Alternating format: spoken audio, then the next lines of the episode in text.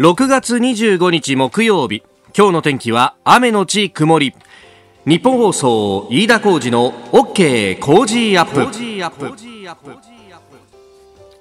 朝6時を過ぎました。おはようございます。日本放送アナウンサーの飯田浩二です。おはようございます。日本放送アナウンサーの新業一華です。日本放送飯田浩二の OK 工事アップこの後8時まで生放送です、えー、4時過ぎに会社に来てですね番組の準備をしている最中に、えー、4時47分、はい、えー、千葉県東沖を震源とする地震がありまして千葉県の旭市で震度5弱を観測いたしました。あの我々も準備している真っ最中だったんですけどあこれ揺れてるなっていうところからね始まって、ちょっと気持ちのある揺れでね。そうなんですよね。最初細かい揺れだったのがどんどんこう横揺れがこう大きくなっていく感じっていうんですかね。大きく揺れていく感じが長く続いていって有楽町では震度計は3を指していましたよねそうですよね、はい、日本層のね、えー、にある震度計も震度3を指しておりましたが、えー、震度5弱が千葉県旭市震度4が茨城県の取手市千葉県成田市市原市など、えー、埼玉東京神奈川山梨など広い範囲で震度3を観測しております、えー、この地震による津波の心配はないとい。うことです、はい、でまああのね慌ててでそこからあの上柳さんの番組の中で速報を、えー、お伝えして、えー、おりましたけれどもねあのー、で、テレビ各社がついてるんで、それをこう見てると、朝日市って私、あの、311のね、はい、えー、3月11日に向けてっていう、あの、東日本大震災から9年の、今年の3月のタイミングで取材に行ってて、うん、そう、あそこの高台からのね、防災カメラと同じ視点で私見てたんですよ。で、まあ、あ、これ、潮位の変化とかなさそうだなっていうような感じでは、あったんですけれども、ただあそこもね、あの、津波で被害のあったところですんで、うん、えー、ちょっと心配になっておりました。あの、メールもたくさんいただいております。こちらは、茨城古賀のよっちゃんさん。えー、古賀でも地面が宙に浮いたような地震がありましたよね。えー、神奈川横須賀での戦地の一周騒ぎとの関連があるのかなと。ああね、あれも結局、原因は分かんなかったですからね、うぐいすぱんさんは葛飾区の方49歳会社員の方。タワーマンションですがかなり大きくそして長く揺れたように感じます。金魚の水槽の水が大きく波打っていましたと。地震で飛び起きましたとあのタワーマンションだと揺れてね、ね。あの揺れを吸収するというような耐震構造を取りますんで、はい、あの揺れとしては結構ねゆらーっと長く揺れたりなんかしますよね、うん、えー、葛飾震度3でありました、えー、それから千葉市緑区の悟さん68歳の方、えー、地震でいつもより40分早く起きましたよ。大きな揺れとけたたましいスマホの地震速報、えー、外は雨少し経つと収まったんで一安心でしたと、えー、千葉市緑区も震度3を観測ということでしたがなんかこう長く揺れたんでね、こう震度よりもなんか大きく感じられた方も多かったと思います。あの、この後ですね、気象庁も会見の予定を設定しているということですので、番組の中でこれもですね、えー、様子、情報等々分かり次第またお伝えしていきたいと思います。今のところ気象庁の会見の予定は、えー、7時前となってますんで、えー、7時台、今日のコメンテーターの、えー、鈴木哲夫さんと、まあ、ニュースを深めていくところ、まあ、そのあたりで間に合えばというふうに準備をしております。さあ、長官各紙入ってまいりました。えー、今日も、河合克行、安里両容疑者の去年7月の参議院選挙をめぐる大規模買収事件というところ。まあ、これ一面トップがですね、朝日、読売、それから産経となっております。朝日新聞は地元政治家42人に100、1810万円と。えー、読売新聞は選挙事務所で現金提供、参議院選の期間も含めと。えー、そして産産経新聞は参院選前の月に800万円を配布ということで、まあ、いずれも選挙の標目的だっただろうっていうところをかなり強調しております。え連日、ようこうポロポロポロポロいろいろ出てくるわというところです。えー、毎日新聞は石渡救済基金の残高789億円とアスベストが原因で抽出や肺がんになった方一般住民を救済するため国が創設した基金の、え、残高が判明したというニュースであります。まあ、救済制度のあり方が問われていると、基金が有効に使われてないんじゃないかという指摘。えー、そして東京新聞は持続化給付金事業、電通が外注を重ね利益を得ていたんじゃないかということが出てきております。えー、経産省は規則で認めるということですが、うーん、まあ、これに関しては、じゃあ、あの、役所で全部やるってことになると、まあ、これね、前にも番組でも指摘しましたけれども、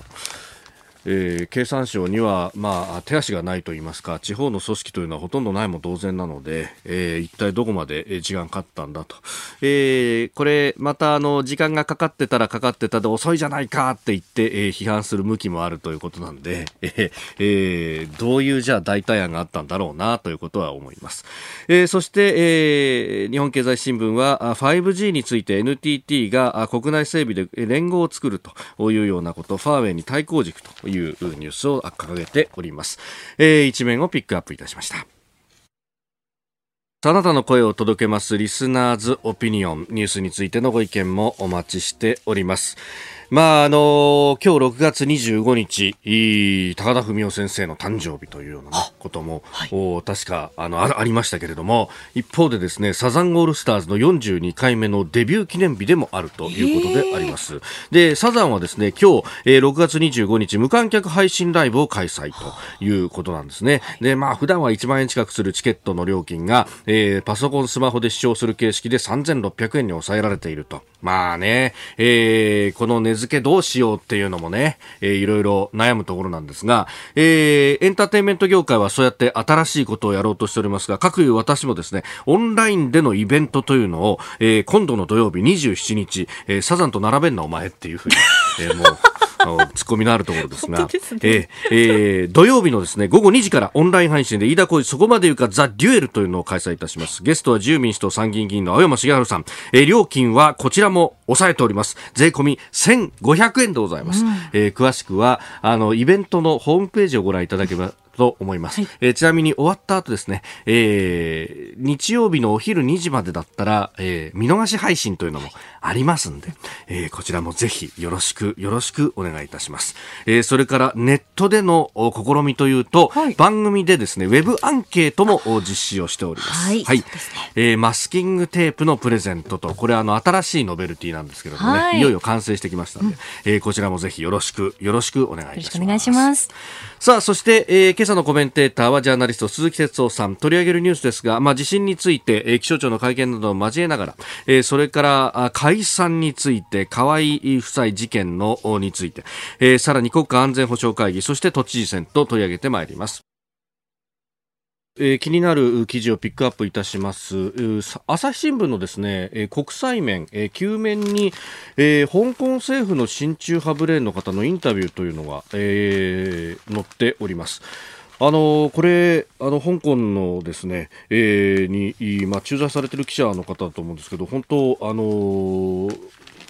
北京の政府に近い人から民主派の学生まで細かくこう取材をしているという方がいて結構いい記事があの出てくるんですけれども、えー、今回はですねこの親中派ブレーの、えー、楊国権氏という人があ国家安全法案について、えー、反対なら議会選出馬認めずということを言っております。あの9月に香港立法会の選挙が行われてでそこで民主派がどれだけ取るかっていうのが一つのポイントになってたんですけれども、えー、ここでまあ、ある意味、国家安全法案賛成か反対かというところで踏みを踏ますということを、まあ、あ全人代の香港代表のこの方はなんですけれども、が、あの、言及をした。っていうのはですね、えー、かなり衝撃で、ってことは選挙でこの国家安全法がどうだとか、そういう議論すら認めないぞということを、で、これを公に言えてしまうという環境にあると。で、これあの非常に気になることがいくつかあって、あの、今週のですね、まあこれ日経に、日本経済新聞に、あの週の頭ぐらいに載ってたんですけれども、国家安全法案の、まあ取り締まりの対象は外国人も含むというような記事が載っていた。で、えー、一方でですね、あの、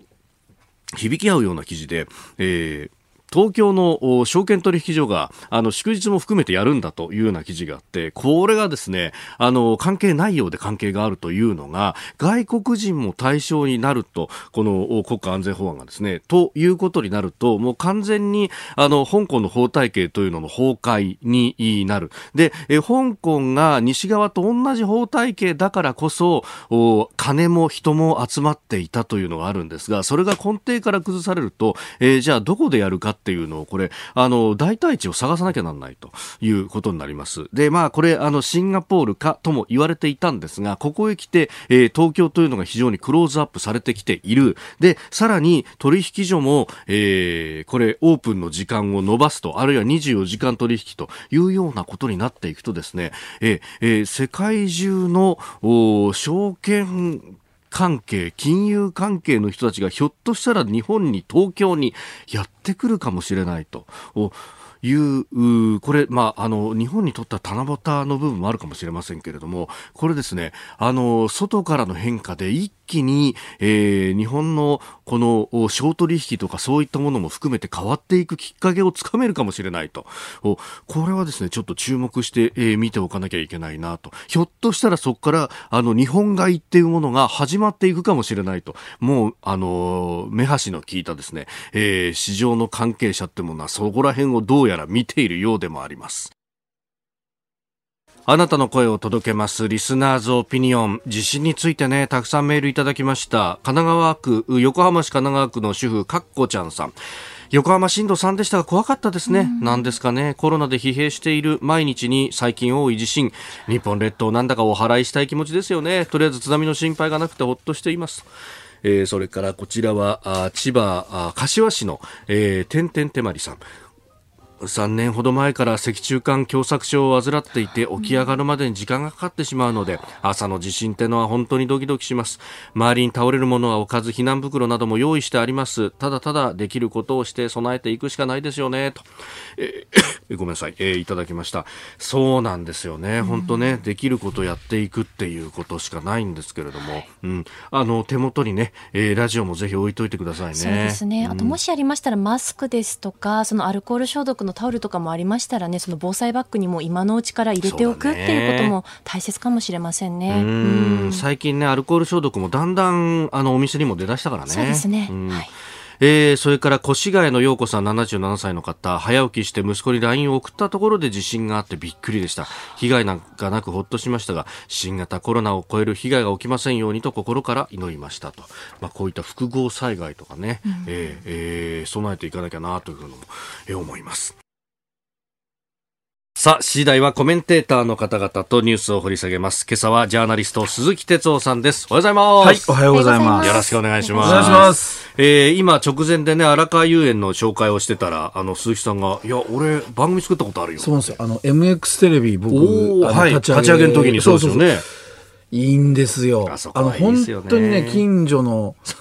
あ本当ね、おじいちゃんとお孫さんとか、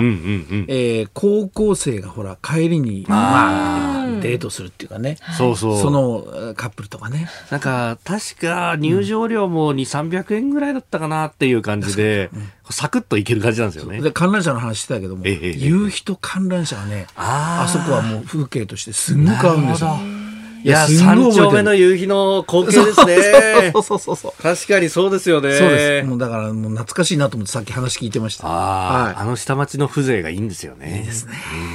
今日もよろしくお願いします。ここでポッドキャスト YouTube でお聞きのあなたにお知らせです。ラジオのニッポン放送飯田浩司の OK Cozy up ではお聞きのあなたからのニュースや番組についてのご意見そして新型コロナウイルスについてお仕事への影響生活の変化政府の対応へのご意見などぜひメールツイッターでお寄せください。番組で紹介いたします。海外でお聞きのあなたそして関東以外の地域でお聞きのあなたメッセージ情報もお寄せください。よろしくお願いします。では最初のニュースこちらです。千葉県北東部で震度5弱の地震。今日午前4時47分ごろ千葉県東方沖を震源地とする地震があり千葉県で震度5弱を観測しました。震源の深さは30キロ地震の規模を示すマグニチュードは6.2と推定されております。なおこの地震による津波の心配はありません。えー、先ほど6時50分から気象庁で会見が行われました、えー、気象庁地震火山部地震津波監視課長の加藤隆さんが会見をしたということです。その模様をお聞きいただきます。本日6月25日4時47分頃の千葉県北東東方沖の地震についてご説明いたします。この地震による津波の心配はありません。この地震のマグニチュードにつきましては、速報値として6.2として発表しましたが、暫定とし暫定値として6.1に更新しております。地震の場所、深さですが、地震の発生場所は千葉県東方沖、深さは速報値で約30キロとして発表しましたが、暫定値暫定値として36キロ ,36 キロに更新しております。震度ですが、最大震度は5弱、千葉県の旭市で観測しておりまして、東北地方から伊豆諸島にかけて震度4から1を観測しています。なお、今回の地震は2000失礼いたしました。平成23年、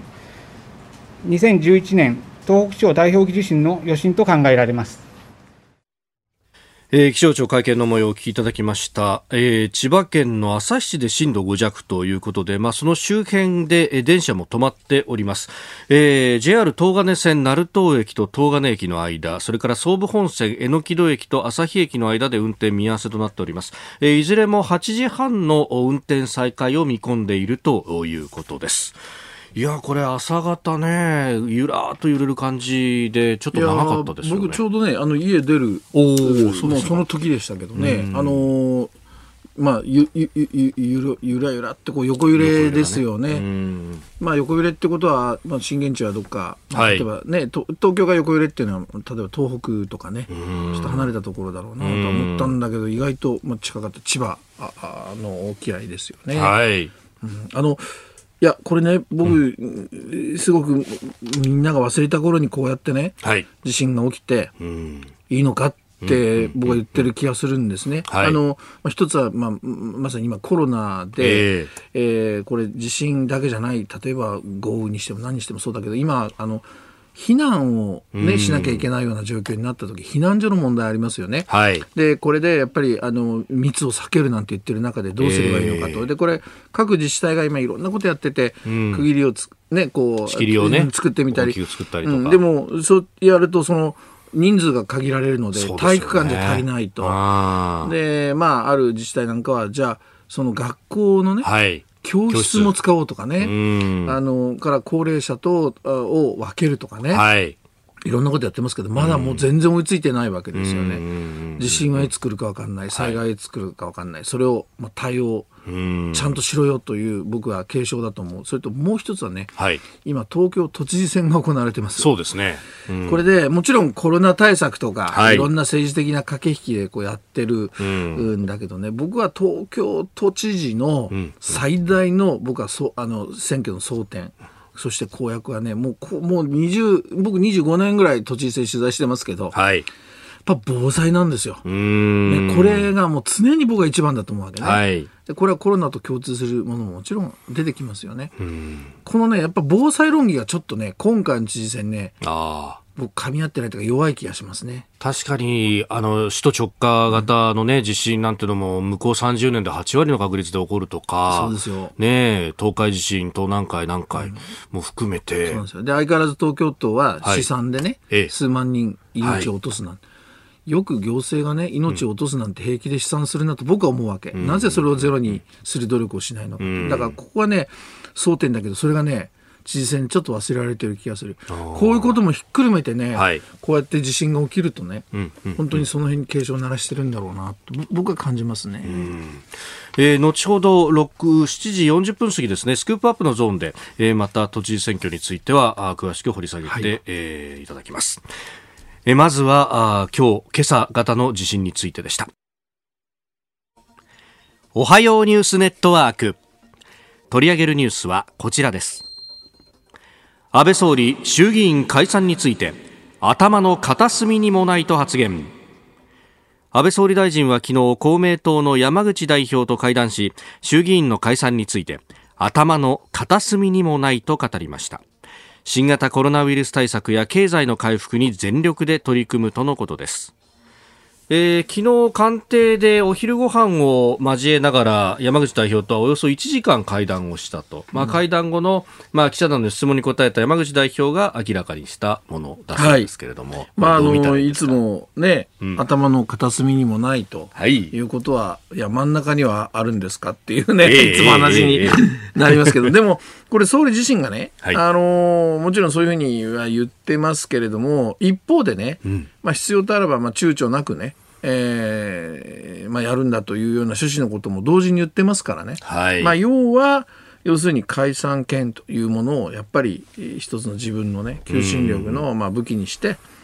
これいつ切るか分かりませんよっていう状況なんですよ。はい。うん、だからあのそういう意味ではもういつあってもおかしくない。そもそも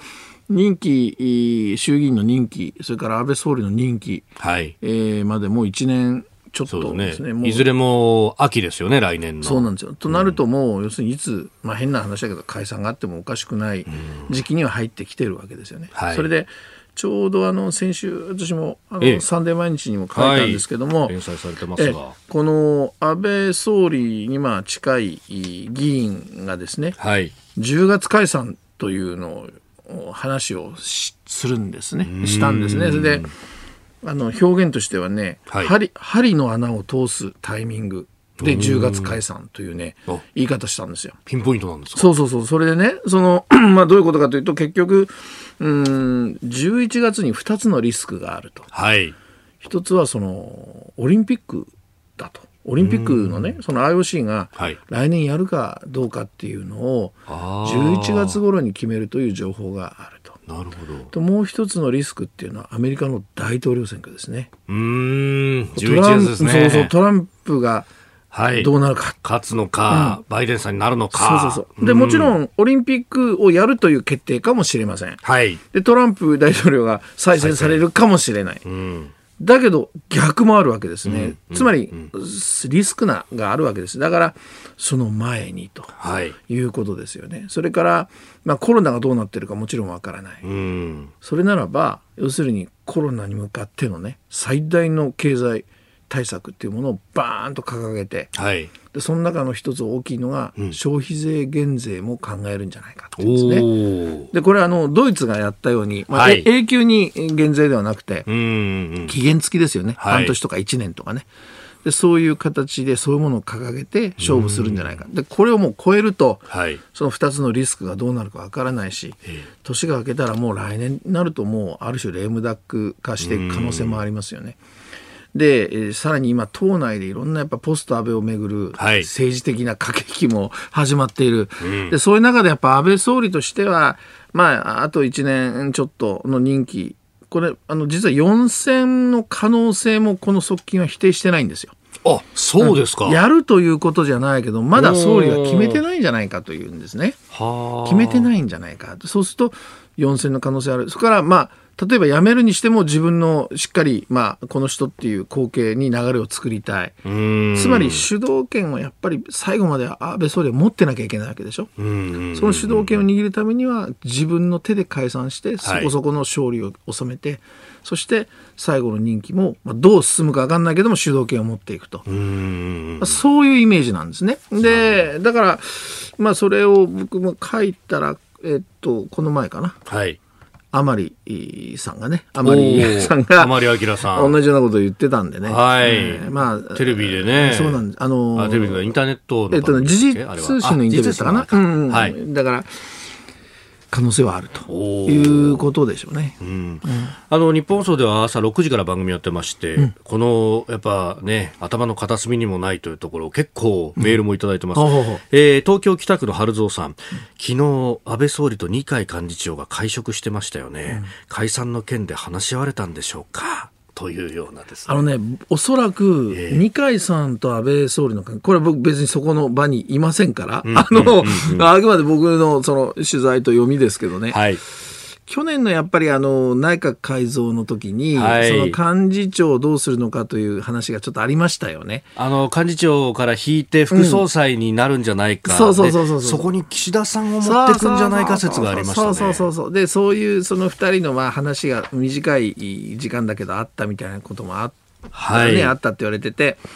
その辺からやっぱり、あの、なんていうかな、二階さんと安倍総理の、あの、こう、関係って、こう非常に微妙な関係だと思うんですね。で、安倍さんにしてみても、やっぱりウィンウィン。二階さんにしてもウィンウィン。お互いにまあ、ね、あの、そのポジションにいて、まあ、お互いに大人の付き合いしましょうや、みたいなね。はい。ある種そういう関係だと思うんですね。だから、僕昨日会っ合ってるけど、はい、そこで、いや、二階さん、解散どうしましょう、そうだね、なんていう話は多分していないんじゃないかと。こう、総理もすごく気を使い、はい、二階さんもまあ、必要以上のことは言わないというようなね。まあ、だけど、まあ、腹の探り合いと言っちゃ、なんかすごい嫌な言い方だけど、ええまあ、あの、本当にこれからもよろしくというようなね、あのそういう感じの中身だったような気がしますね。なるほど。えー、まあ、選挙となれば当然幹事長のね、差配というものが大事になってくるし。だけどね、今年の9月にね、えー、自民党のその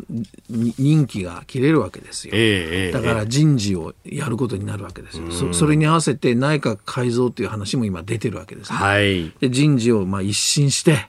そしてさっき言ったほら10月総選挙ならば、はい、そこに向けてこう突っ込んでいくようなね、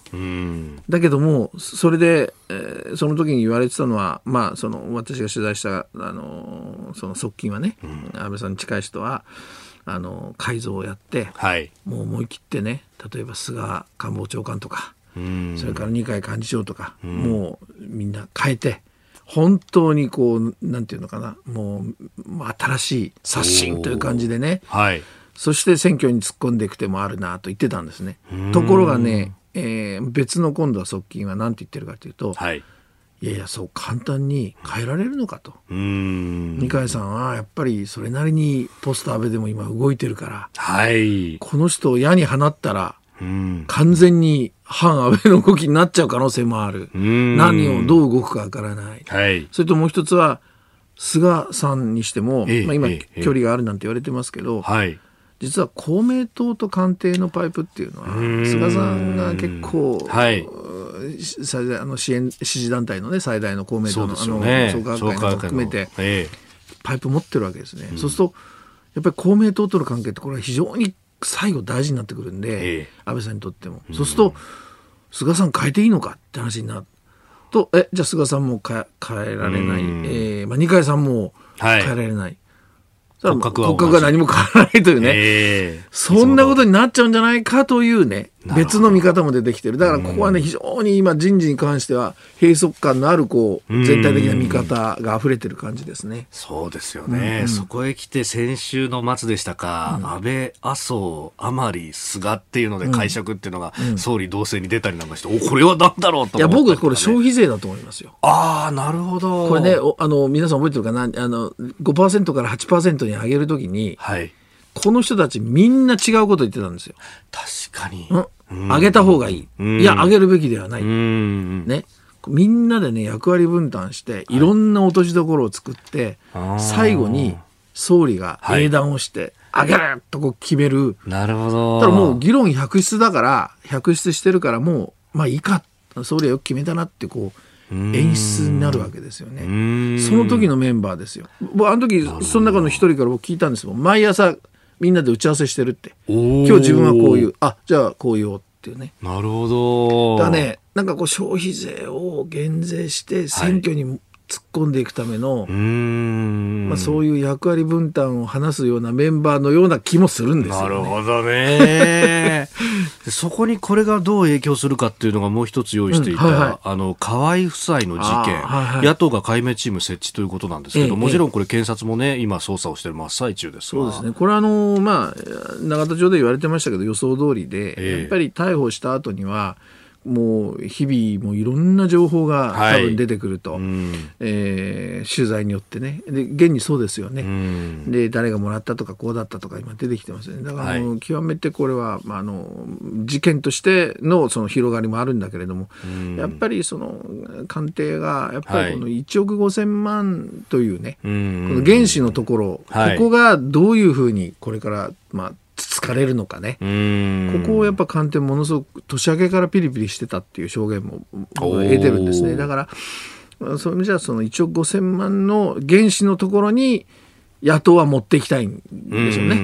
また当然総理の責任だとか、はい、えー、自民党全体の責任だみたいなことになりますけどね。ただそこはね、おそらくですが、はい、帳簿とかそういったものは帳簿なんかきっちりできてると思うのでこれはなかなか崩せない。崩すのはやっぱり捜査当局ということになってくるんでしょうね。なるほど、うん、続いて教えてニュースキーワードです。国家安全保障会議安倍総理大臣は昨日 NSC 国家安全保障会議を麻生副総理兼財務大臣ら4大臣と総理官邸で開きまして地上配備型迎撃システムイージス・アショアに代わる新たなミサイル防衛政策の方向性について協議しました。えー、事前には、ね、敵基地攻撃能力の保有の是非なども言われておりましたが、議論今後も続けられるということで、えー、あります。はい、あのびっくりしましたよね。いやだから結局、まあ、あのこれからどうするのかっていうももちろん話なんだけれども、はい、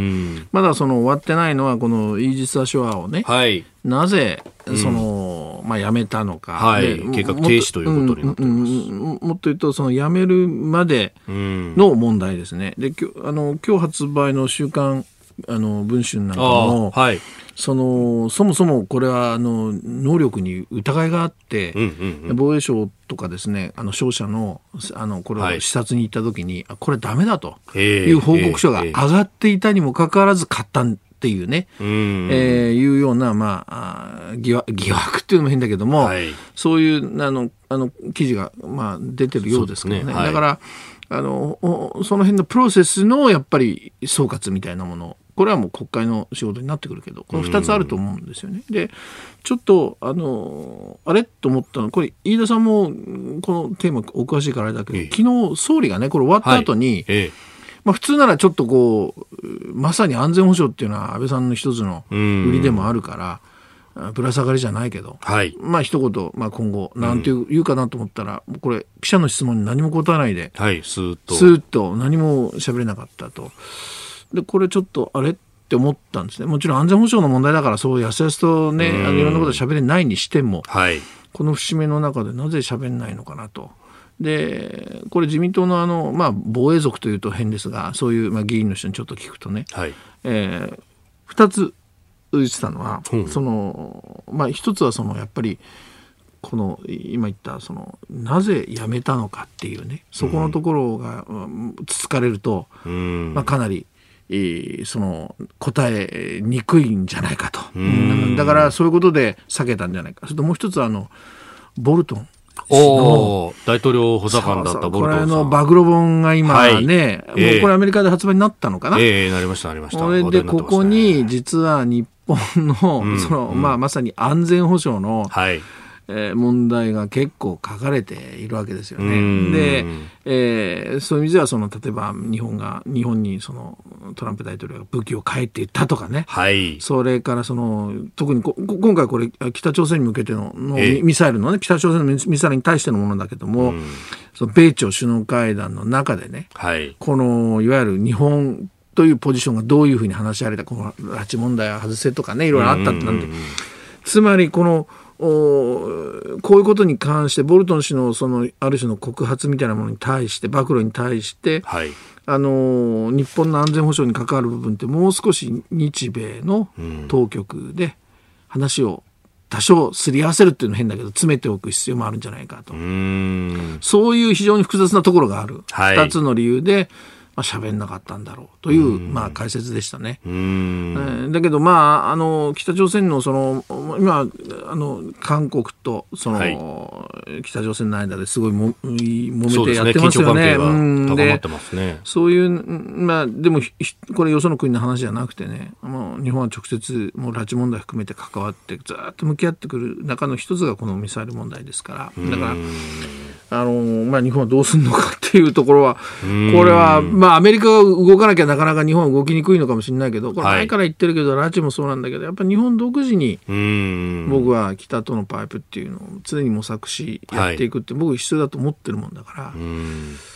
だからまあそういうことも考えるとですねこれちょっと今は非常にあの総理も口がきっと重いんだろうなというのがまあそのぶら下がりに応じなかった背景なんでしょうね。はいうん、なんか、このね、あの国家安全保障会議で何らか方向性が出るんじゃないかっていうようなことも言われてましたけど、うん、結局、まあ、今のところは何も出てこない。まあ、明日今日の官房長官会見で少し質問が飛ぶかどうかですかね。まあ、飛んでもね、あの、具体的なことは、まあ、その、多分スケジュール的なことでしょう。はい。えー、まあ、夏までにとかね、あの、結論出すんだ話していくということでしょうけれども。はい。いや、だから要するに、まあ、国会閉じてるけれども、さっき言ったように、やっぱりこれな、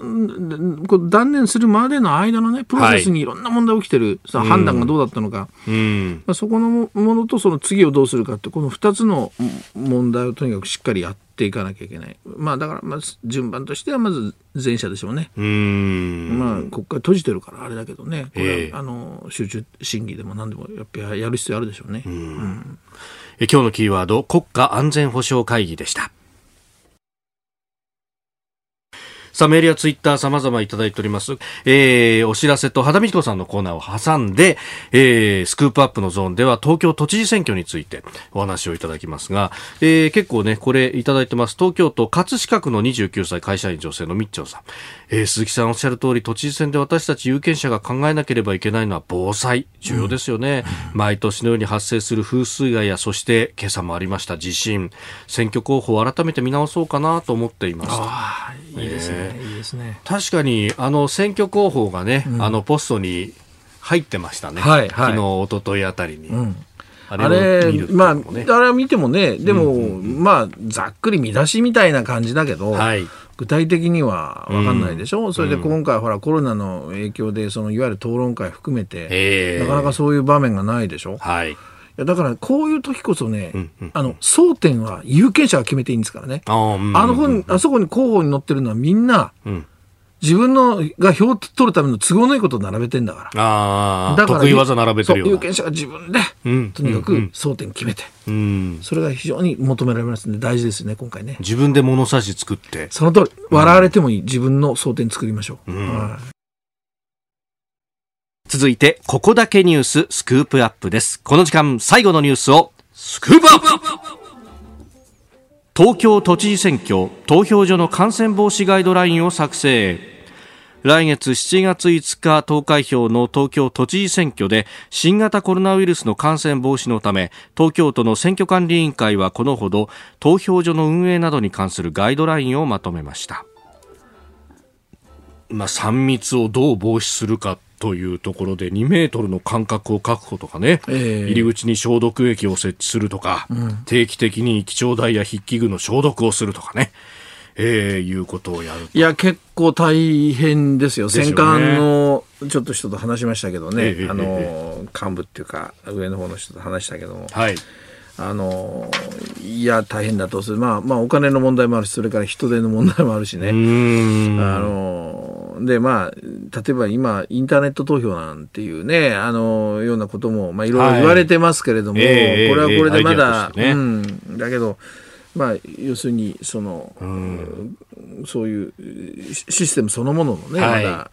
血管とか問題とかいろいろありますまりすましをどう防ぐとかもね、含めてね。結構難しいところもあってね。で、じゃあ、えー、結局ほら、あの投票所に、はい逆に言うとパソコンみたいなのを置いて、うんうんうん、でそこ画面をタッチして投票するのはどうかなんででもタッチしたらまたそこ消毒かみたいな話とかね。ですね。毎回消毒しなきゃそうなんだからね、あの、本当大変だと思って。だけどまあ、あの、大変であろうが何であろうが、うん、この選挙で、はい、要するに向こう4年間の東京都の、はい、要するにあの行政のリーダーが決まるわけですから、うん。うん、だからそういう意味ではやっぱりその、コロナだから特別というんじゃなくてきっちりやっぱり争点を設定してやらなきゃいけないと思うんですね。で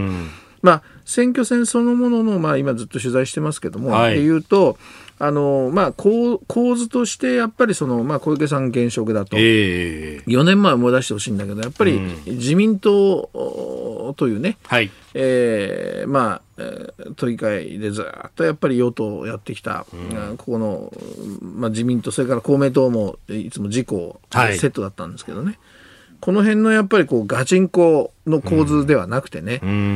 の野党もなんか一つに結局統一候補できなかったりした、はい、でで小池さんが出ててっていう、えー、なんかこう対立構図がこうよく見えないような選挙になってますよね。その辺のこうところから、まあ、どうしても盛り上がりというところには、こう選挙戦としてはかけてくる、はい、から街頭なんかも今回非常にみんな気をつけてやってるから。そうですよね。人を集めたいけど集めると密になっちゃうっていうのでそうなんですよ。だから告知しなかったりとか、ね、そうそう。だからね感触がやっぱりこう選挙のプロたちからすると分かんないわけですね。これ候補者はもちろんそうだけれども、その周りについている選挙参謀たちもこれ訴えが響いてるのか響いてないのか、なかなか分かりにくいと。まあ、やっぱこれだけ長い選挙戦だと、その反応を見ながら修正していくってことをしていくわけですよね。うん、ところが、そのきっかけがつかめないと。そうそう。かつてね、あのー、まあ、街頭演説、まあ、自民党で私がもうずっと、あの取材で食い込んでた橋本龍太郎さんという人がいてね、はい、あの人はまあとにかく人気者で全国のもう自らの選挙もそうだけど選挙で応援演説とかもう全国回ってたんですね、えーずいぶんくっついてもう全国僕も取材しましたけど彼なんかはねこう前の方は動員でしょ？ああの、はい、要するに自民党のねそうそうそう、支援者の場。で彼は喋りながらね、うん、後ろを見るんですって。ずっと聴衆の奥の方。はい。つまりほら奥の方って通行人をこう規制してはい通ってくださいなんて、ね、はい、ね、この通行人が足止まったか止まってないかをずっと見ながら喋るんですって。でなんかやっぱりすごく自民党の選挙がね調子いい時には、はい、もう後ろ歩いてる人がパッと止まったりねするんだって。これは手応えあるぞとかね。たった街頭演説選挙の応援演説でも、はい、そういうところでやっぱり選挙のムードとか感触ってつかめるんですね。それが全然ないんだもん今。今、もう とにかく集まらないでくれ。むしろ止まってたら、いや移動してくださいって話でしょ。うそういう意味でこうアナログな選挙戦術っていうのは結構厳しい感じですよね。各陣営ともね。であとは争点ですよ、はい、これはもう間違いなく僕はもう25年間知事選を取材してて思うのはやっぱり防災。防災。東京は防災ですよ、ね、ここがやっぱり今回ちょっと争点になってない噛み合ってない感じがしますね、えー、どうしてもコロナになってるという、はい、だからその辺をがちょっと残念かなという気がしますけど。ね。これ防災って一口で言ってもやっぱもう地震もそうだし、うん、あとね去年も台風15号が、まあ、千葉県大変だったけども、あれがじゃあちょっとコースが変わって東京にあの直撃をしてたらどうなっていたんだろうとかね。いやそうなんです。それでね、うん、あとそのいや飯田さんいいこと言ってくれたんだけどそのいわゆるその地震だけじゃないよと。えー、今梅雨でしょ？なんかコロナで調子狂っちゃったけど、季節感ないけれど、はい、この梅雨の時期にね、うんうんうん、え5月6月？もう30度超えてるとかね。いやそうですよね。異常でしょ？で、今年また暑くなるんだって気象庁予報出してましたね。でしょ、うん。はい、で、これもやっぱ異常気象で、うん、暑さっていうのはなんかこう、必ず皆さん水をこまめに飲んでくださいって済んでるけど、えええ、これもね、自然災害の異常気象の、もう大敵ですよね。これしかもまた、あのこう気象の学者さんとかが言うのは、やっぱ東京湾沿いに高いビルが建ったことで、この風向きとかが変わって練馬のあたりで大豪雨が発生しやすくなった。のは、それあるんじゃないかみたいな、そうすると都市計画とこの気象っていうのは関係があるんじゃないかみたいな話になりますよね。関係ありますって。ありありですよね、これはね。は。だからそういう意味ではね、えー、やっぱりこの東京と防災ってねもう地震ももちろんですよ。大地震もちろんね、うん、それでやっぱりそこがねあの住民のやっぱり生命財産守る、はい、この行政を考えればねここが一番でしょ。これだけ人口が集積してて。しかも首都でしょ、はい、だこれがねやっぱり最大の争点にならなきゃおかしいんですね。で今回はプラスアルファいやまさにコロナだと、はい、でこれはやっぱりもう困ってる人たくさんいますからねここどうするのかという、まあ、そんな選挙戦争点でやっぱり僕はなんか戦ってほしい感じですね。だから、からまあ、あの、広報誌見てね。はい。とか、まあ、いろんなネットとかやってますから、えー、各候補が、それ見てね、うん、その辺を僕はちょっと争点にして聞き比べて、全く触れてないんだったらね、えー、えなんだろうなって思ったりとかね、まあ、その辺は僕僕は僕のこれは意見ですけどね。皆さんがそういう感じでちょっと防災というのを意識してちょっと主張を聞いてみたらどうかなっていうのは僕の提案ですけどね、まあ、街頭演説とか機会があればその候補者降りてきてね、えー、触れ合うっていうところがあったりするタイミングもあるんで、そこで聞いてみるとか、事務所にメール出すとかっていうのもこれもあるじゃないですか。ありますよね。うんうんうん、あれだと思います。で東京はねとにかく皆さんね選挙期間中に候補の顔見ますか、見ないでしょう。広いしね、はい、でまあ、有権者もまた無党派層が多いし流動人口も多いから、俺はもう4年後いねえよとかね、はい、そういう人多いんですよ。だから、どうしてもこうなんか知名度なんかで選挙をこう考えちゃうけど防災をねちょっと皆さん考えてみましょうよっていう感じですかね。うんえー、7月5日投開票の東京都知事選挙、えー、山本太郎さん、小池百合子さん、宇都宮健児さん、小野泰輔さん、立花隆さんなど22人の方が立候補しております。ポッドキャスト YouTube でお聞きいただきありがとうございました。この飯田浩司の OK Cozy up は東京有楽町のニッポン放送で月曜から金曜朝6時から8時まで生放送でお送りしています。生放送を聞き逃したあなた。ぜひラジコのタイムフリーサービスで新型コロナウイルスに関しての最新情報ニュースやスポーツエンタメなどをぜひチェックしてください。さらにこの番組では公式 Twitter でも最新情報を配信中。スタジオで撮影した写真などもアップしています。そしてもう一つ私飯田浩司夕刊富士で毎週火曜日に飯田浩司の「そこまで言うか」を連載しております。こちらもぜひチェックしてください。